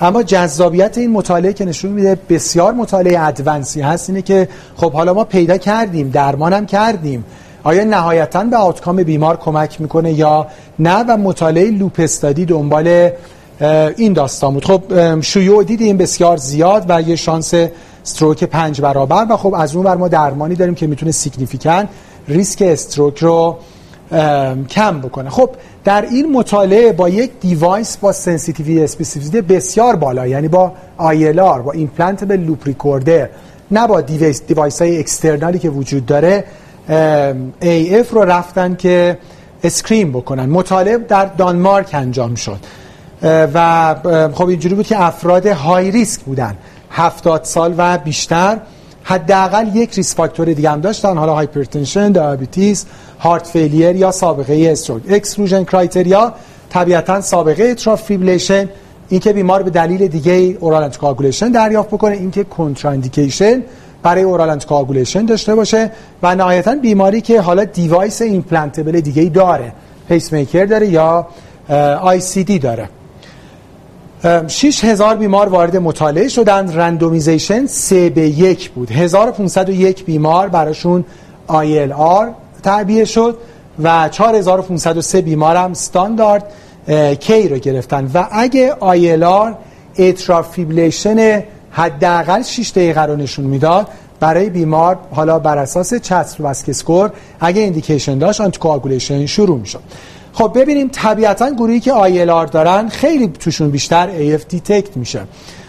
فالوآپ مدین دیوریشن مانیتورینگ سی و نه ماه بود، مدین فالوآپ بیماران شصت و چهار ماه. همونجوری که دکتر قنواتی گفتن طراحی مطالعات رو ببینیم که چقدر بزرگ با فالوآپ‌های خیلی زیاد. اما ای اف دیاگنوز در گروهی که آی ال آر داشتن سی و یک درصد و در گروهی که استاندارد کیر گرفته بودن دوازده درصد. خب می‌بینیم که خیلی خیلی بیشتر، یه چیزی تقریباً حدود دو و نیم تا سه برابر. و خب طبیعتاً اینکه اورال آنتی‌کواگولیشن برای بیمار شروع شده باشه در گروهی که آی ال آر براشون گذاشته شده بود حدود سی درصد و در گروهی که استاندارد کیر گرفته بودن سیزده درصد.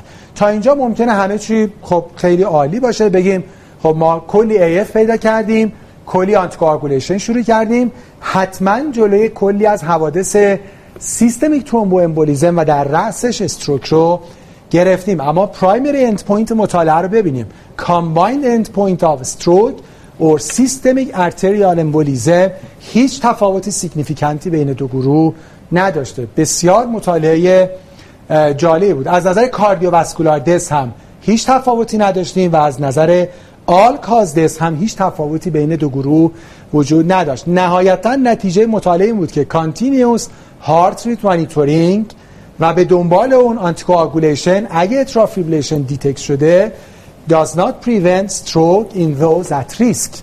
یعنی دو تا قنواتی پیدا کردیم ولی درمانش کمکی به بیماران نکرد. یعنی بیشتر قسمتی که تعیین کننده سرنوشته. بله. خیلی واقعاً دوست دارم یه فرصتی فراهم بشه اینا رو بذاریم، البته کریتیکال ابریزال، ولی این چون جالب بود من چند تا نکتهش رو بگم، یعنی چند احتمال مطرح شده بوده و خیلی جالب بوده. یکی بحث شش دقیقه، شش دقیقه خیلی زمان کوتاهیه. ما درسته که بر اساس گایدلاین این که بیمار یه دقیقه ایف باشه، یه ساعت ایف باشه، یا یه روز ایف باشه، گایدلاین میگه تفاوتی نداره، اورالنت کاربولیشن. ولی واقعا همه بر این باورن که مگه میشه بردن ایف متفاوت بشه؟ یعنی اینکه یکی همیشه در اتریال فیبریلیشن یا فقط ما یک ساعت ازش اتریال فیبریلیشن دادیم، نمیشه اینا متفاوت بشن. میگن شش دقیقه زمان کوتاهی بوده. اگه مثلا اینو میکردیم دو ساعت، مثلا دو ساعت احتمالاً ممکن بود که نتیجه فرق کنه. یه نکته دیگه هم هست این که چرا این اتفاق نهایتاً نگاتیو شد؟ میگن آفست شده این استروک های در حقیقت اسکمیک با بلیدینگ ها. در ساب آنالیزا باید ببینیم جلوی استروکا با چه شدتی گرفته شده و اونور بلیدینگا چه شدتی داشته. ممکنه که واقعا اگه ساب آنالیز کنیم ببینیم حالا اشکال نداره با یه خود بلیدینگای مختصر، ولی ما جلوی استروکای شدید رو بگیریم. و یه نکته خیلی جالبی که میگن مطالعه در دانمارک انجام شده، یعنی کیر استانداردشون هم بالاست. خیلی بالاست. بله. و این یه خوده با ریل ورد دیتا متفاوته، یعنی اونا اون سمت هم خیلی خوب پیدا میکنن اتریال فیبریلیشن ها رو. ولی به هر صورت بسیار طراحی مطالعه جالب بود از نظر سکرینینگ. پس یک نگاتیو ترایال بسیار ارزشمند و حالا یک پوزیتیو ترایال بسیار ارزشمند. و همونجوری که گفتم خیلی‌ها معتقدن که این مهمترین مطالعه برای کلینیسیان ها بوده و کمک بزرگی که الکتروفیزیولوژیست ها میتونن به بیماران هارت فیلیر بکنن. و اون در حقیقت در بیماران هارت فیلیر ادوانس که اتریال فیبریلیشن دارن و یا براشون ابلیشن امکان پذیر نبوده یا ابلیشن فیل شده، در گروه ریت کنترل انجام شده و در گروه ایوینو دبلیشن و سی آر تی. این که بیمار ایوینو دبلیشن انجام بشه و فقط یک آر وی پیسینگ براش گذاشته بشه، قبلا دیده شد که همه چی رو بهتر میکنه، هاسپیتالیزیشن، علائم هارت فیلیه، اما رو دست تأثیری نداشته، که میگن احتمالاً به خاطر این بوده که خب آر وی پیسینگ نان فیزیولوژیکه. حالا در این بیماران به جای آر وی پیسینگ سی آر تی گذاشته شد. البته طبیعتاً در بیماری که کیو آر اس نرو داشته و ایندیکیشن سی آر تی نداشتن. مطالعه دو فیز داشته، فیز یک، فیز دو. فیز یک رو موربیدیتی و فیز دو روی مورتالیتی. اما چه بیمارانی وارد مطالعه شدن؟ سیویرلی سیمپتوماتیک پرمننت ای اف بیشتر از شش ماه، کانسیدرد آن سوتبل برای ای اف ابلیشن، یا اینکه ای اف ابلیشن درشون فیل شده، کیو آر اس صد و ده میلی سکند یا کمتر باشه و حداقل یک هاسپیتالیزیشن برای هارت فیلیر در سال گذشته داشته باشن، یعنی هارت فیلیر ادوانس باشن. در گروهی صد و سی و سه بیمار حجم مطالعه بسیار کم بوده، اما نتیجه مطالعه بسیار دراماتیک بوده و نشون میده که برای نتایج دراماتیک گرفتن همیشه به حجم نمونه های بالا هم نیاز نیست. گروهی دراگ آرم و گروهی ابلیشن پلاس سی آر تی، یعنی ایوی جانکشن ابلیشن پلاس بای ونتریکولار پیسینگ. اگه بیمار ایندیکیشن آی سی دی بر اساس گایدلاین داشته، میتونستن در هر دو آرم آی سی دی رو تعبیه بکنن. پرایمری اند پوینت رو ببینیم چه اعداد دراماتیکی است. در گروه ابلیشن به اضافه سی آر تی دس فرامنیکاس یازده درصد و در گروه دراگ بیست و نه درصد، یعنی ابسولوت ریسک ریداکشن هم هجده درصد بوده. و ریلیتیو ریسک ریداکشن رو ببینیم، هفتاد و چهار درصد ریلیتیو ریسک ریداکشن داشتیم، عددی که اصلا به این راحتی در مطالعات دیگه دیده نمیشه. استیمیتد دث ریت در چهار ساله بر اساس پیش بینی که انجام شده، حالا باز ببینیم چهارده درصد در مقابل چهل و یک درصد، یک ریلیتیو ریسک ریداکشن هفتاد و چهار درصد، ابسولوت ریسک ریداکشن بیست و هفت درصد و نامبر نیدد تو تریت سه و هفت دهم که بسیار عدد جالب دوی تا قنواتی، یعنی سه چهار تا بیمار این کار انجام بشه و ما بتونیم جلوی یک دست رو بگیریم. و نهایتا یک پوزیتیو ترایل بسیار مهم، ایوی جانکشن ابلیشن پلاس کاردیاک ریسینکرونیزیشن تراپی سوپریور بوده نسبت به فارماکولوژیکال ریت کنترل در کاهش مورتالیتی در بیماران سیویرلی سیمپتوماتیک پرمننت اتریال فیبریلیشن با کیو آر اس نرو. خیلی خیلی موافق بوده تو هنواتی، بسیار نتایج دراماتیک و بسیار به بیماران هارت فیلیر خب میتونه کمک کنه. چون پروسیجر خب احتمالاً با تأخیر بیشتری وارد گایدلاین ها خواهد شد و شاید نیاز به مطالعات با حجم نمونی بیشتری بیشتر از بابت بررسی کامپلیکیشن ها و فالوآپ های طولانی, طولانی تر ببینیم بیماران واقعا همین نتایج رو در فالوآپ‌های طولانیشون خواهند داشت یا خیر؟ مرسی. مرسی از شما. مرسی از شما. خب من فصل مشترک پرایمری پریونشن رو در بخش استروک گفتم، مطالعه ساس باز در فیلد پرایمری پریونشن بود. الان در ادامه پرایمری پریونشن میریم مطالعه استپ و بعد از اون هم یامی که دو تا مطالعه مهمی بودن که در کنگره نتایجش مطرح شد و مطالعات قابل توجهی بودن. مطالعه استپ یکی از سوالات مهم باقی مونده از گایدلاین دو هزار و هجده آمریکایی رو دکتر ریاحی داره جواب میده. همچنان گایدلاین آمریکایی عدد ثابت صد و سی روی هشتاد رو به عنوان تارگت بلاد پرشر معرفی کرد. گایدلاین اروپایی همچنان توی اعداد بالاتر برای سالمندان مون. بحث الان بیشتر در مورد سالمندانه. مطالعه استپ هدفش این بودی که در افراد سالمند ببینه آیا درمان اینتنسیو برای بلاد پرشر یا درمان استاندارد روی اوتکام های بیماران چه تأثیری میذاره. درمان اینتنسیو منظور بلاد پرشر های کمتر از صد و سی سیستولیک و درمان استاندارد بلاد پرشر های کمتر از صد و پنجاه با کانسپت گایدلاین اروپاییه، چون گایدلاین آمریکایی در مورد همه بیماران تاکیدش اینه که ما بلاد پرشر رو به کمتر از صد و سی کاهش بدیم، حتی در سالمندان و الدری. اما اینجا صحبتش سر اینه که خب جمعیت خیلی زیادی در دنیا دچار فشار خون هستن، ما هر چقدر بتونیم ریسک مورتالیته رو در این گروه کم بکنیم، عده بیشتری سود میبرن از درمان که خب میتونه مؤثر باشه. طراحی این مطالعه هم دکتر ریاحی، حالا کنگره خب مطالعاتش اکثرا مطالعات های تکی بودن، طراحی این مطالعه در کشور چین انجام شده بود و طراحی جالبی داشت. بیماران برای سه ماه ماهیانه ویزیت میشدن و بعد از اون هر سه ماه ویزیت میشدن تا چهل و هشت ماه، ولی در این حین بیمار دستگاه فشاری داشت که این دستگاه وایرلسلی متصل میشد به گوشیش و از طریق اسمارت فونش دیتاهاش رو به یک کورلب میفرستاد که اونا دیتاها رو جمع میکردن و کورلب در فواصل ماهیانه دیتاهای دستگاه فشار بیمار رو جمع میکرد و اگر دیتا در ماهیانه موعد مقرر ارسال نمیشد، حالا اونجا سیستم ارتباطیشون سوشال میدیاشون ویچته، یه پیام از طریق ویچت هم ارسال میشده برای بیمار که شما اطلاعات این ماهت رو نفرستید. یعنی چقدر تکنولوژی در فیلد پزشکی داره پیشرفت میکنه. حالا یه طرفش تغییر کوچیکی بود که در نمک داده شد، این طرفش ببینید چه اقدام های تکی برای بیماران انجام شده.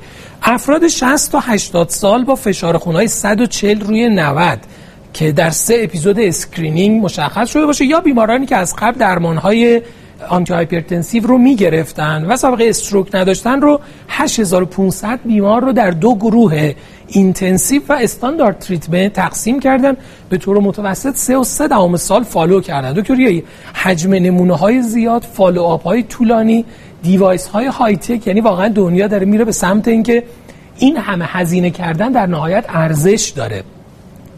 نکته جالب تأثیر روی درمانه. در گروهی که درمان استاندارد دریافت می‌کردن متوسط کاهش بلاد پرشر سیستولیکشون ده میلیمتر و در گروهی که درمان اینتنسیو دریافت می‌کردن نوزده و چهار دهم میلیمتر جیوه کاهش در سیستولیک بلاد پرشر داشتیم که عدد عدد جالبه، یعنی با درمان اینتنسیو تقریبا ده میلیمتر جیوه فشار رو باز پایین‌تر آورده بودن. حالا ببینیم چه نتایجی رو توی این مطالعه داشتن. از نظر پرایمری اندپوینت مد نظر مطالعه که مجموع استروک، اکیوت کرونری سیندروم، اکیوت کامپنسیتد هارت فیلر، کرونری ریواسکولاریزیشن، ای اف و کاردیوواسکولار دس بود، کاهش بیست و شش درصدی در میزان بروز ایونت ها رو داشتیم.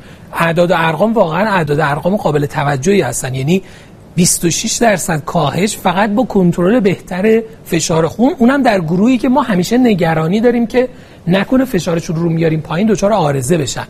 سکندری اندپوینت مد نظر مطالعه هم بخش مهمیش کاهش ریسک استروک و اکیوت کرونری سیندروم بوده که سی و سه درصد هر کدوم از اینا کاهش پیدا کردن و کاهش معنیدار از نظر آماری بوده.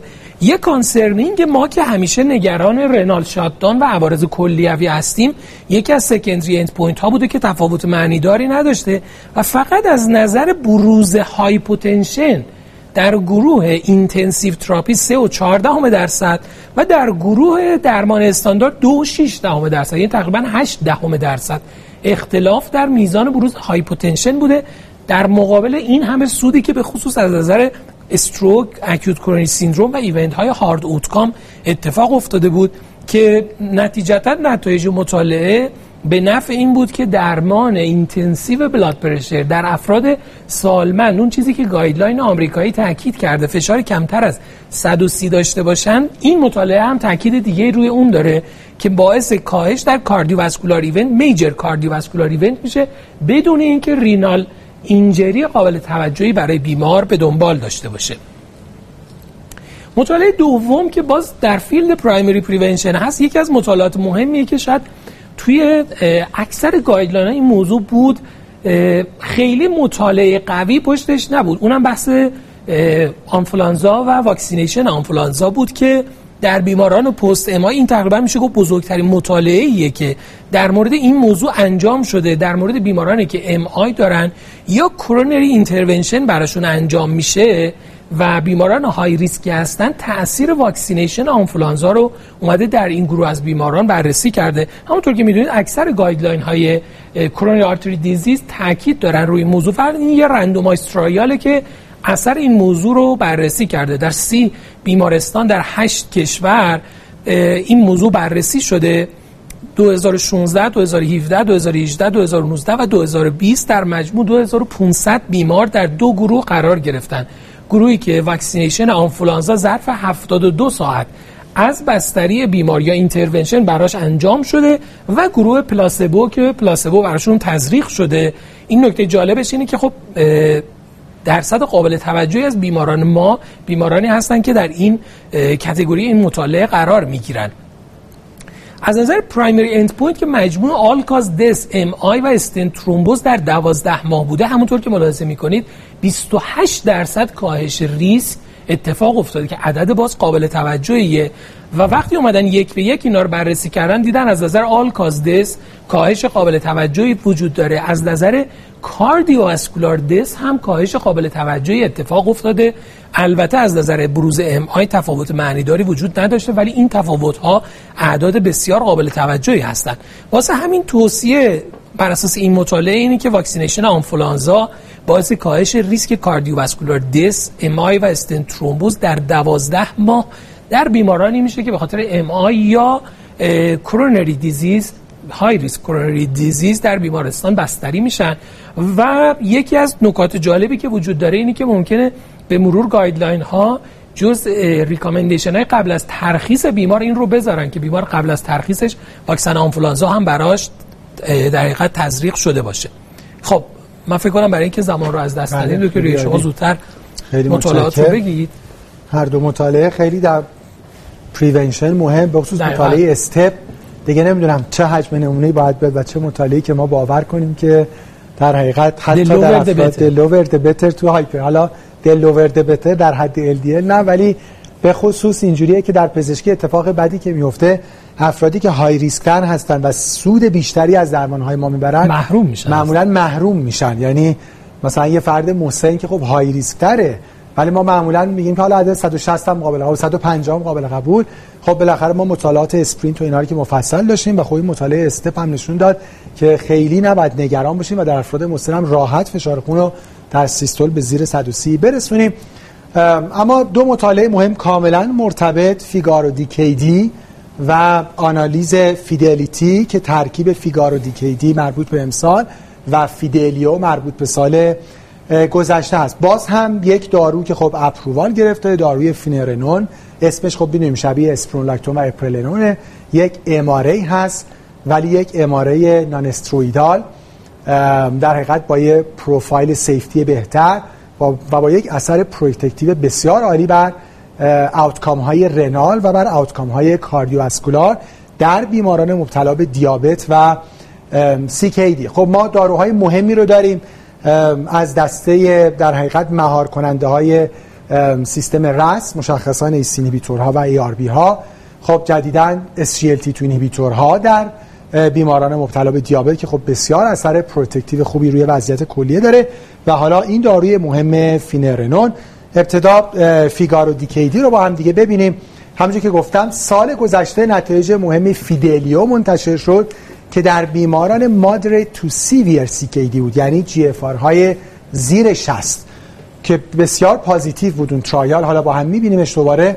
فیگارو دیکیدی در بیمارانی بود که مایلد سی کی دی دارن، یعنی جی اف آر های بالای شصت که خب خیلی موقع ما اینا رو نرمال می‌بینیم، به شرط اینکه بیمار درجاتی از آلبومینوری حالا مایکرو یا ماکرو رو داشته باشه. نکته‌ای که برای گروه قلب بسیار مهمه اینه که دیابتولوژیستا کاملا با این موضوع آشنا هستن، فقط به کراتینین بسنده نمی‌کنن. اما در گروه‌های دیگه از جمله گروه قلب ما تو پرکتیسمون اینجوریه که مریض مبتلا به دیابت بیاد ببینیم کراتین خوب داره، جی اف آر خوبم داره، میگیم نرمال رنال فانکشنه و خیلی موقع غافلیم از چک کردن یورین ای سی آر. یه پیام مهم این ترایال اینه که در بیماران مبتلا به دیابت یورین آلبومین کراتینین ریشیو حساب کنیم و یادمون باشه که میکرو آلبومینوری و ماکرو آلبومینوری عملاً بیمار رو در کاتگوری سی کی دی میبره و میتونه از درمانهای مهمی سود ببره. فیگارو دیکیدی در بیماران مبتلا به دیابت بود که مایل تو مادرت کیدنی دیزیز داشتن، به معنی که جی اف آر بالای شصت و همراه با پروتئینوری. پس ادالت وی تایپ دو دیابتیس مایل تو مادرت کیدنی دیزیز که اپتیمایز رنین آنژیوتانسیس سیستم بلاکد هم گرفتن، یعنی این دارو اضافه شده به در حقیقت ایس اینیبیتور یا آی آر بی، خب پتاسیم کمتر از چهار و هشت دهم هم و خب بیماران سیمتوماتیک کرونیک هارت فیلیر با ریدیوس اف هم اکسکلود شدن. دیزاین مطالعه اینجوری بوده که هفت هزار و چهارصد و سی و هفت بیمار از چهل و هشت کشور وارد مطالعه شدن، رندومایز شدن، گروهی پلاسبو وان سیلی و گروهی فینرنول و مدین فالوآپ مطالعه هم سه و چهار دهم سال بوده. نتیجه مطالعه رو ببینیم. پرایمری اند پوینت که کاردیوواسکولار کامپوزیت اف ببخشید کامپوزیت آوتکام اینجوری بوده که زمان تا کاردیوواسکولار دس، نان فیتال مای، نان فیتال استرو یا اسپیتالیزیشن به جهت هارت فیلیر، می‌بینیم که سیگنیفیکانت با پی ولیو کاملا سیگنیفیکانت به نفع بیمارانی بوده که فینرنون دریافت کردن. عمده این ناشی از کاهش هاسپیتالیزیشن هارت فیلیر در این بیماران بوده. از نظر کی سکندری آوتکام که اثر پروتکتیو روی کلیه بوده، در این گروه از بیماران یعنی مایل تو مادرت سی کی دی اثر سیگنیفیکانت نبوده. البته در آنالیزی که روی هر دو انجام شد و می‌بینیم اثر سیگنیفیکانت شده که به خاطر مطالعه فیدلیو بوده. از نظر سیفتی خب طبیعتاً در گروه فینرنون نسبت به پلاسبو هایپرکالمی بیشتر بوده و سابسیکوئنت دیسکانتینیویشن آف دراگ هم بیشتر بوده و البته اعداد به صورت سیگنیفیکانت نسبت به اسپرونلاکتون و اپرلنون کمتر بوده، یعنی سیفتی پروفایل کاملا قابل قبول. و نهایتاً کانکلوژن اینجوری بوده که فینرنون ریسک کاردیوواسکولار موربیدیتی و مورتالیتی رو در بیمارانی که مایل تو مادرت کیدنی دیزیز و تایپ دو دیابتیس دارن تونسته کم بکنه. و فیدلیتی آنالیسیس که در این مطالعه در این کنگره نتایجش ریلیز شد، عملاً متا آنالیز این دوتا مطالعه با هم بوده که البته پری اسپسیفاید بوده، از قبل این طراحی وجود داشته.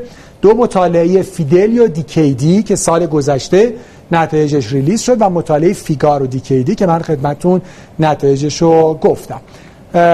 خب پس پارتیسیپنت همونجوری که صحبت شد افراد مبتلا به تایپ دو دیابتیس و سی کی دی در یک طیف کاملا گسترده از مایلد، مادرت و سیویر که آپتیمایز رنین آنژیوتانسیس سیستم بلاکت هم دریافت کردن و پتاسیم کمتر از چهار و هشت دهم و سیمتوماتیک هارت فیلیر هم نداشته باشن. رندومایز شدن پلاسبو و فینرنون هر دو وانس دیلی، حدوداً سیزده هزار بیمار با یه مدین فالوآپ سه ساله. و پرایمری اند پوینت که حوادث ترکیب حوادث قلبی عروقی بوده، کاردیوواسکولار دس، نان فتال مای، نان فتال استرول یا هاسپیتالیزیشن به جهت هارت فیلیر، می‌بینیم که به صورت سیگنیفیکانت به نفع بیمارانی بوده که فینرنون دریافت کردن. و سکندری اند پوینت که اثر پروتکتیو روی کلیه هم بوده، می‌بینیم که حالا در ترکیب دو مطالعه کاملاً سیگنیفیکانت بوده. به جهت سیفتی خب طبیعتاً در گروه فینرنون هم هایپرکالئین بیشتر بوده و هم قطع به خاطر هایپرکالئین بیشتر و البته همونجوری که گفتم نسبت به داروی اسپرونولاکتون و اپرلنون بسیار کمتر. و خب این فیدلیتی آنالیسیس هم نشون داد که فینرنون کاردیوواسکولار و رنال آوتکام رو نسبت به پلاسبو به صورت سیگنیفیکانت کمتر کرده در بیماران تایپ دو دیابتیس در all stages of kidney disease. و خب یک داروی جدیدی در این گروه از بیماران یعنی تایپ دو دیابتیس پیدا شد، همونجوری که گفتم به غیر از داروهای راس بلاکد قبلی و علاوه بر اس سی ال تی تو اینهیبیتور، الان تلاش در حقیقت این گروه مطالعات این هست که اثبات کنه که این اثر بسیار سیگنیفیکانت، اثر ادیتیو نسبت به اس سی ال تی تو اینهیبیتور ها هست. خب خیلی متشکرم دکتر قنواتی با دو مطالعه آخر در من دو تا مطالعه آخر رو سریع بگم که اگر پرسش و پاسخی هم هست داشته باشیم. خب من دو تا مطالعه دیگه که دارم، یکی مطالعه پرونانس فصل مشترک کاردیولوژی، اونکولوژی و اورولوژی، به شاید جزء نادر مطالعات فیلد کاردیو اونکولوژی که کم کم داره توی کنگره ها مطرح میشه و نهایتاً دکای ای اف. دکتر ریاحی، مطالعاتی که مربوط به فیلد کاردیو اونکولوژی باشن خیلی زیاد نیستن، اما نکته ای که وجود داره مثل فیلد دیابت کم کم شرکت ها خودشون رو متعهد میبینن که سیفتی کاردیوواسکولار داروهاشون رو مشخص کنن. حالا این موضوع در مورد دیابت خب از خیلی سال قبل دو هزار و هشت شروع شد، الان این مطالعه هم به نوعی داره همین کار رو انجام میده، یعنی میخواد سیفتی دو تا درمان مختلفی که برای کنسر ادوانس پروستات استفاده میشه رو، سیفتی کاردیوواسکولارش رو با هم مقایسه بکنه که خب بالاخره با توجه به اینکه کوموربیدیتی ها داره زیاد میشه، سن داره میره بالا، جمعیت مسن‌تر میشن، همراهی های اینا با هم بیشتر هم خواهد بود. هدف مطالعه بررسی کاردیوواسکولار سیفتی این دو تا داروه در بیمارانی که ادوانس پروستات کنسر و کاردیوواسکولار دیسیز دارن. این اولین رندومایز کلینیکال ترایالیه که میخواد مقایسه بکنه آندروژن دپریویشن تراپی رو با جی آن جی ان آر اچ آنتاگونیست در مقایسه با جی ان آر اچ آگونیست در بیمارانی که پروستاتیک کنسر دارن و همزمان کاردیوواسکولار دیزیز هم دارن. این مطالعه باز دیزاینش به این شکل بود که قرار بوده که نهصد بیمار با کنسر پروستات و آتروسکلروتیک کاردیوواسکولار دیزیز همزمان وارد مطالعه بشن که متاسفانه خب نتونستن به اون تعداد ایونتی که میخواد و بیماری که نیاز داشتن برسن و در مجموع پانصد و چهل و پنج بیمار رو که متوسط سنی هفتاد و سه سال داشتن در مطالعه مورد بررسی قرار دادن برای دوازده ماه، گروهی تحت درمان با جی ان آر اچ آنتاگونیست و گروهی تحت درمان با جی ان آر اس آگونیست قرار گرفتن. و خب این فصل مشترک سه رشته اونکولوژی، اورولوژی و کاردیولوژی بوده به عنوان یک مطالعه مولتی دیسیپلینری که نتایج این مطالعه نشون داده از نظر میزان بروز میس به عنوان مجموع دس، ام آی و استروک ظرف دوازده ماه انجام مطالعه تفاوت معنیداری بین این دو تا دارو وجود نداشت، اگرچه که تفاوت عددی دیده میشه ولی از نظر آماری این تفاوت معنیدار نبوده. و حالا نتیجه گیری که شده این که هر دوی این داروها در بیمارانی که ادوانس پروستات کنسر دارن و کاردیوواسکولار دیزیز دارن برای بیماران قابل استفاده است. دکتر یه نکته جالبی که توی ایمپکتش در کلینیکال پرکتیس گفته گفته نزدیک پنجاه درصد بیمارانی که در حقیقت پروستات کنسر دارن به خاطر بیماری ادوانسشون نیاز به این درمان ها دارن. و جالب این که خب این تصور هست که این درمان های آن در حقیقت آندروژن دپریویشن تراپی باعث افزایش ریسک کاردیوواسکولار دیزیز و هارت میشه، فقط مقایسه می‌خواستن بکنن ببینن کدوم یک از اینا کمتره که دیدم خب خیلی تفاوت معنی داری نداره و هر دو هم نزدیک چهار تا پنج درصد ریسک رو به دنبال داشتن. اما مطالعه بعد مطالعه دی کی ای اف دو ترایاله. مطالعه دی کی ای اف دو ترایال هم مطالعه جالبیه. در مطالعه دی کی ای اف قبلا دیده بودن که بیمارانی که تحت کاتتر ابلیشن قرار میگیرن زیر گروهشون که ایتریال فایبروزیس داشتن میزان ریکارنسشون بیشتر بوده. ایتریال فایبروزیس رو هم توی دیلی انهانسمنت گادلینیوم با ام آر آی تشخیص میدادن که در حقیقت در دهلیز فیبروز وجود داره و دیدن این زیر گروه از بیماران بیمارانی هستن که ریسک ریکارنس بالاتری دارن. مطالعه دکای اف دو اومدن با این هدف طراحی کردن که علاوه بر پولمونری وین آیزولیشن به عنوان استاندارد ای اف ابلیشن ابلیشن اون نایه فیبروز رو هم انجام بدن، ببینن چقدر میتونه تاثیر داشته باشه و بتونه باعث بهبود ریکارنس در حقیقت ای اف در این بیماران بشه. در مجموع هشتصد و سی و چهار بیمار مبتلا به پرزیستن ای اف در چهل و چهار مرکز تحت درمان قرار گرفتن. همه این بیماران با لیت گادیلیوم انهانسمنت ام آر آی در بیسلاین و سه ماه بعد فالو شدن که بتونن میزان فیبروز رو بررسی بکنن. تقسیم بندی هم که انجام دادن، گروه دو و سه که در حقیقت ده تا بیست درصد و بیست تا سی درصد فیبروز ایریای ال ای رو داشتن، نزدیک هشتاد درصد بیماران رو شامل می شدن. مدین فالوآپ مطالعه هم دوازده ماه بوده. نتایج مطالعه نشون داد که از نظر ریکارنس آریتمیای دهلیزی یعنی ای اف، فلاتر و اتریال تاکیکاردیا تفاوت معنیداری بین این دو گروه وجود نداره، ولی این با لحاظ کردن همه ساب گروپ ها بوده. وقتی اومدن تو ساب گروپ های مختلف بررسی کردن، دیدن تو گروهی که بین ده تا بیست درصد ایریای دهلیز درگیر بوده، تو اونها یه تفاوت معنیداری ایجاد شده، ولی در مجموع اوورال مطالعه تفاوت معنیداری ایجاد نکرده. خب نتیجه نهایی این مطالعه اینه که اضافه کردن فایبروز ابلیشن علاوه بر پولموناری وین پولموناری وین آیزولیشن در نهایت ساکسس ریت رو برای کاهش ایونت ها در بیماران در اینتنشن تو تریت آنالیز تغییری نداده، ولی در اون گروهی که در حقیقت در استیج دو فیبروز دهلیزی بودن ممکنه باعث کاهش در میزان ریکارنس ایتریال آریتمیا بشه که خب قطعاً چون یک ساب گروپ آنالیز بوده احتمالاً نیاز به بررسی بیشتری هم داره.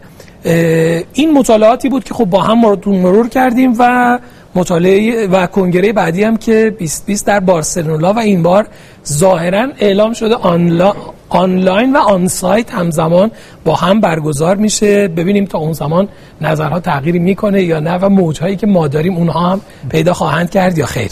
خیلی متشکرم. سوالی هم نبود، حالا از دو حالت خارج نیست، یعنی دو سر طیفه، یا خیلی کلیر همه مطالب گفته شده یا خیلی کامپلیکیتد. امیدوارم که کلیر بوده باشه. کلیر بوده باشه. حالا البته خب واقعیتش هم اینه که فقط بازگو کردن یه سری ترایال، نکته کلینیکالی نبود که حالا بخواد مثلا چالنجا سوالی راجعش وجود داشته باشه. همونجوری که خب اول خدمتتون اعلام شد، در هاتلاین سشن ها بیست ترایال گفته شد، همین بیست ترایال بود. ما تلاش کردیم که خب در همین فرصت دو ساعت بتونیم همه رو کاور بکنیم. مقدمه‌ای که اول خدمتتون داشتم این بود که همه این ترایال ها همینجور که ما یه جای اشاراتی هم بهش داشتیم، این قابلیت رو دارن که هر کدوم در یک سشن بررسی بشن و خب هم به جهت کلینیکال سیگنیفیکانس و هم به جهت کریتیکال اپریزال راجبشون صحبت بشه که امیدوارم این فرصت فراهم بشه. دو تا اگه شما نکته پایانی دارین؟ من واقعیتش حالا داشتیم با هم صحبت هم می‌کردیم، داشتم به این موضوع فکر می‌کردم که مطالعات ساده‌ای که با اهداف پرایمری پریونشن انجام شده چه نتایج قابل توجهی داشته. مطالعاتی که شاید نه هزینه چندانی داشته نه دردسر زیادی داشته، همه تاثیر قابل توجهی داشتن. چه مطالعه‌ای که در مورد مطالعه اس ای اس در مورد کاهش مصرف نمک بود، مطالعه کنترل بلاد پرشر در ال دی ال و مطالعاتی که از اونور های تک بود با تجهیزات و امکانات خیلی زیاد، هیچ کدوم تاثیر خیلی زیادی نداشتن. یعنی شاید یه ذره اگه نگاهمون به اقدامات پرایمری پریونشن بیشتر باشه، روی کارهای پرایمری پریونشن بیشتر کار کنیم، خیلی تاثیر قابل توجهی بتونه برای بیماران داشته باشه و امیدوارم که برای همکاران هم مفید بوده باشه. متشکرم. ما میگه عددی تو دنیا داریم الان بهش میگن نورمال سی ایندکس، ایندکس بازگشت به زندگی عادی در حقیقت پست کووید هست. در بسیاری از کشورها این عدد داره از شصت درصد میره بالاتر. واقعا روزهای تلخی است، امیدواریم که هم در همه دنیا هم در کشور ما این روزها خیلی زودتر تموم بشه، ما بتونیم در جلسات حضوری هم دیگر رو ببینیم. امیدوارم که این ارائه نهایتاً برای پرکتیس شما مفید بوده باشه. از توجهتون سپاسگزارم. عصرتون بخیر و خدا نگهدار. خدا نگهدار.